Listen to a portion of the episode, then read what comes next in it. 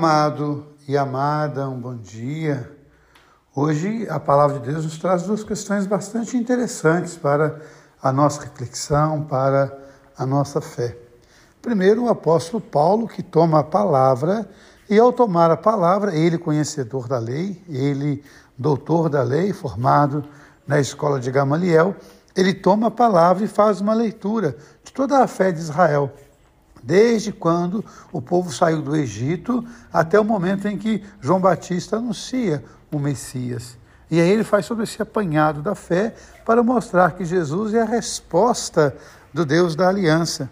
Jesus é a resposta do Deus de amor para todo Israel e para toda a humanidade. Interessante esse olhar do apóstolo Paulo, nos ajudando a compreender melhor a nossa fé. E o Evangelho nos apresenta Jesus como uma expressão: Eu sou. Essa expressão é a mesma usada quando o Senhor se apresentou a Moisés lá antes da libertação do Egito, quando o povo era escravo, lá no monte, quando Moisés se aproxima, Deus diz: tira as sandálias. E Deus vai usar essa expressão: Eu sou. Vai dizer ao Faraó que eu sou te enviou. E essa mesma palavra Jesus usa agora para se revelar. E é interessante como João, no seu evangelho, gosta de usar essa expressão.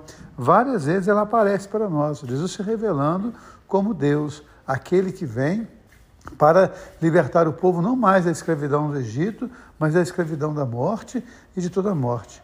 Que nós vamos abraçar então essa palavra, fazer com que ela crie raízes no nosso coração e nos torne cada vez melhores, nos torne cada vez mais transparência de Jesus Cristo. Deus ama você Deus ama em você.